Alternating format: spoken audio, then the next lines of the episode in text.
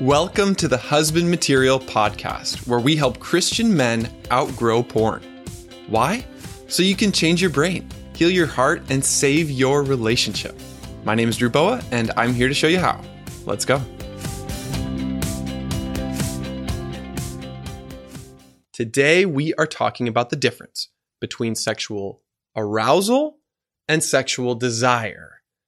I know it might sound like a conversation about semantics, but it's actually incredibly important.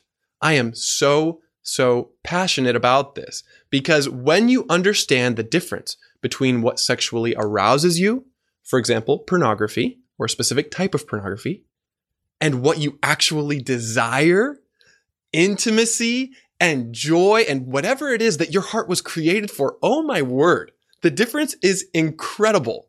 And here to help us understand that difference is Dr. Doug Carpenter, who has been on the podcast many times. He is the author of Secret Shame, a survivor's guide to understanding male sexual abuse and male sexual development. And Doug is the leader of our recent virtual retreat on healing from sexual abuse. And this episode is an excerpt from that retreat, specifically the part that men gave the most positive feedback about. They said, This is life changing. They said, I wish I had heard this 30 years ago. And I'm sharing it here because I think the world needs to know. The world needs to understand the difference between arousal and desire. And once we can understand that, guys, you can outgrow porn. You can become the kind of man who simply doesn't need pornography anymore because you're pursuing what you desire. And what arouses you has lost its power. Here's what one participant who attended the retreat said about the whole thing and especially this teaching. He said, Suddenly, 40 years of trying to understand my sexuality became clear. After the retreat, I felt like I had been plucked from a dark, cold, suffocating, murky pond and placed in the bright, warm sunshine where I could breathe fresh air and see clearly for miles. And even though Doug is talking to survivors of sexual abuse, I think his message speaks to each one of us. So, without further ado, here is Dr. Doug Carpenter. This is one of the biggest concepts that I want you to get today that there is a difference, a strong, drastic, vast difference between sexual arousal and sexual desire. Our sexual arousal template starts from a very young age. We start collecting information about sex, about culture, about mate selection. So, mate selection, our likes, our dislikes, and Patrick Carnes, uh, who's the father of the sexual addiction uh, movement, he says that our sexual template is a constellation of our thoughts, images, sounds, smells, sights, fantasies, and objects that arouse us sexually. Because of the sexual template formation, it starts so early in life. Early life experiences have a profound effect on the emerging sexual self our first sexual experiences are strongly stamped into our brains. So I want you to think back to when you lost your virginity, when you the first time you orgasmed or or masturbated to orgasm, you probably have a very clear distinct memory of that event event unless there was something very significant interfering with your brain's ability to form that memory anytime there is strong risk, strong emotion connected to an event, your brain releases a high degree of chemicals that stamp in that memory into the brain. There's a place in your brain called your hippocampus, and your hippocampus is responsible for converting short term memory into long term memory. And so your hippocampus becomes flooded with neurotransmitters and chemicals within your brain that stamp in these memories when there's a bodily sensation that's really heightened and there's heightened emotion. And an abuse experience has both of those qualities. Or the first time you lose your virginity or have an orgasm, usually those things are paired together. And so that memory is really stamped in. And these become an imprint on that sexual template and our mind uses that as as a blueprint for sexual arousal that your mind's always going to remember you were aroused by this and it's going to crave and seek out a, a, replication of that event to re-experience, to to have those same feelings again. When a person experiences a sexual trauma before reaching full sexual maturity, so that there's an erotic disruption, there's a greater likelihood that the sexual that they'll have a sexual trauma imprint. And any addictive behavior or problematic behavior that you experience, the research shows before the age of 14, because you're not really cognitively developed, will be stamped in your brain so hard that you're probably going to have a lifelong struggle with this.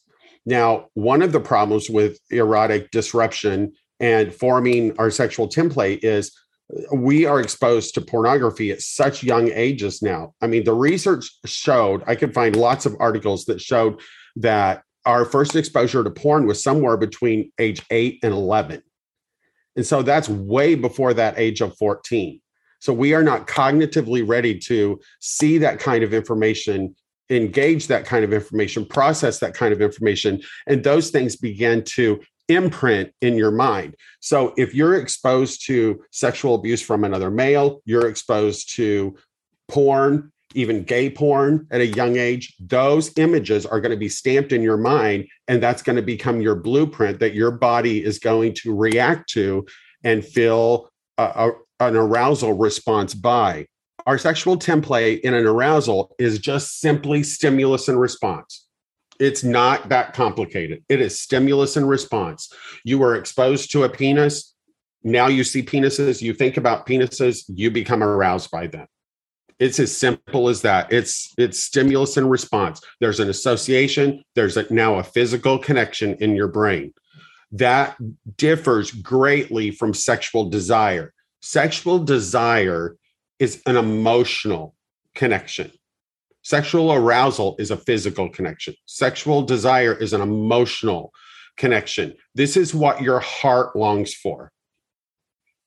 It's what you've learned to base intimacy off of, not sex. Arousal is sex. Desire is intimacy. What is the affection that you truly want? What is your heart connected to? And you might say, well, I struggle with same sex attraction because of my abuse. That's an, a physical connection, that's arousal. That's just a stimulus and response.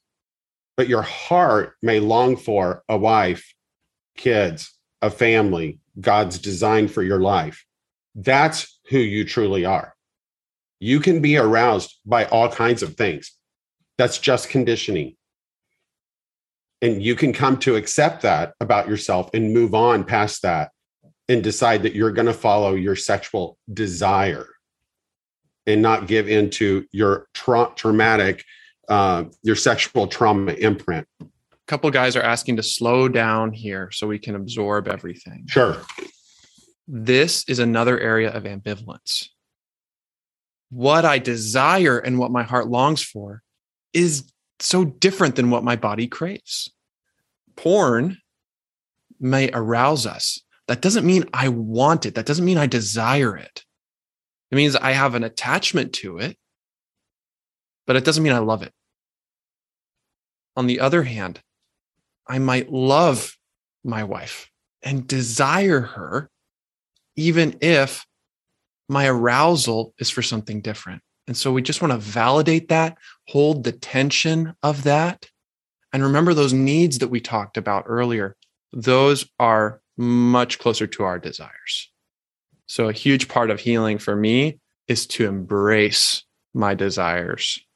It's to allow myself to deepen those desires. Because if I'm if I'm giving into arousal and just gratifying urges, I'm actually dampening those desires healing for me has come from deepening those desires so they can be truly satisfied with intimacy.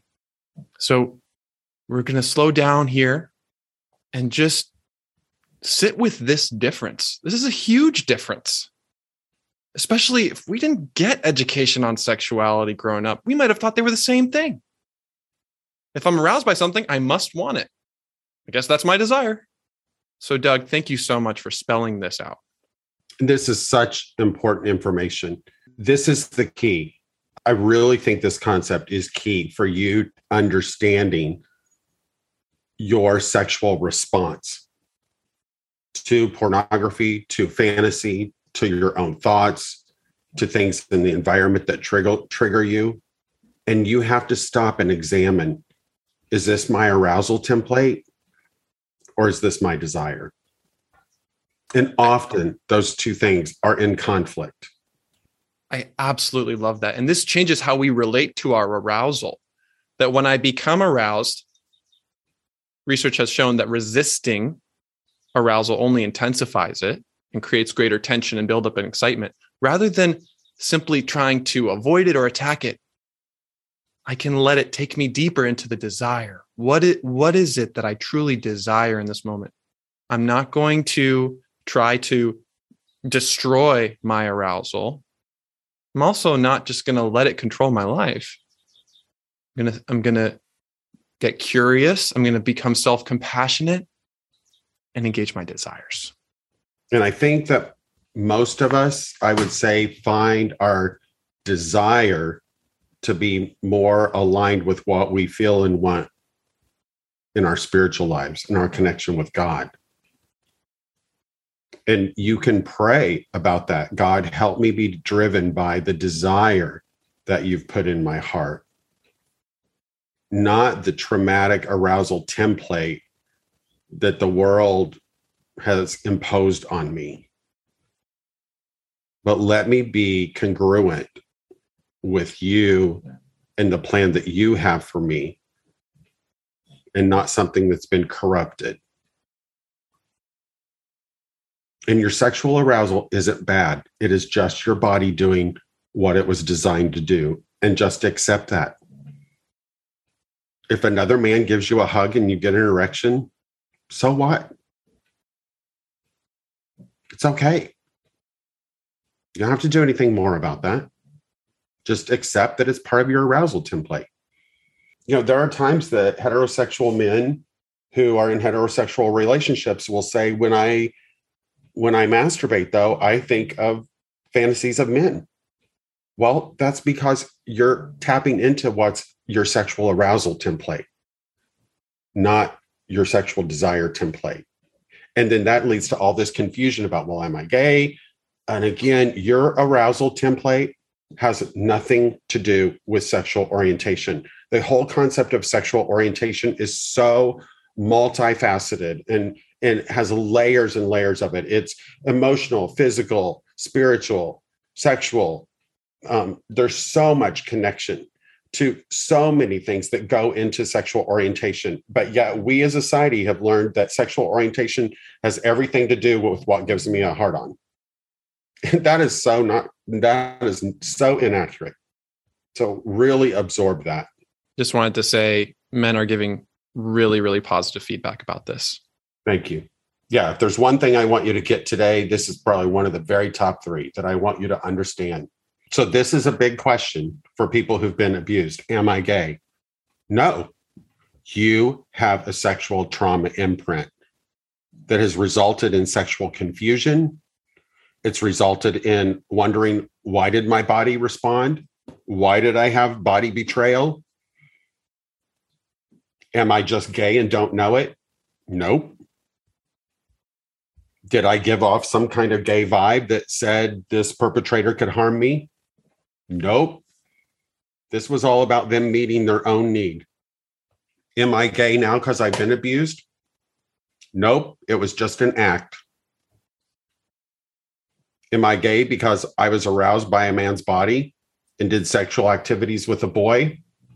Nope. It was just part of an arousal template and a sexual Im- trauma imprint. I have homosexual arousal patterns. It's just a trauma imprint. Am I gay because I'm fascinated now with penises or the bodies of other men? Nope. That's what's written on your template in your arousal. But is that what's in your desire? We have one comment that a lot of guys are resonating with. Arousal does not tell me who I am. It is just my body reacting to stimuli. Absolutely. 100%. Your desire is who you are. That is who you are. Your arousal is just an event coming out of a, a trauma imprint. And that's it. That is your preview of the new husband material video course on healing from sexual abuse. Thank you so much to Doug Carpenter for giving me permission to share this with you. And thank you so much for listening. If you really resonated with what Doug was saying, and if you would like more teaching like this, please consider buying the full course on healing from sexual abuse at husbandmaterial.com slash courses. Always remember, my friend, you are God's beloved son, and in you he is well pleased.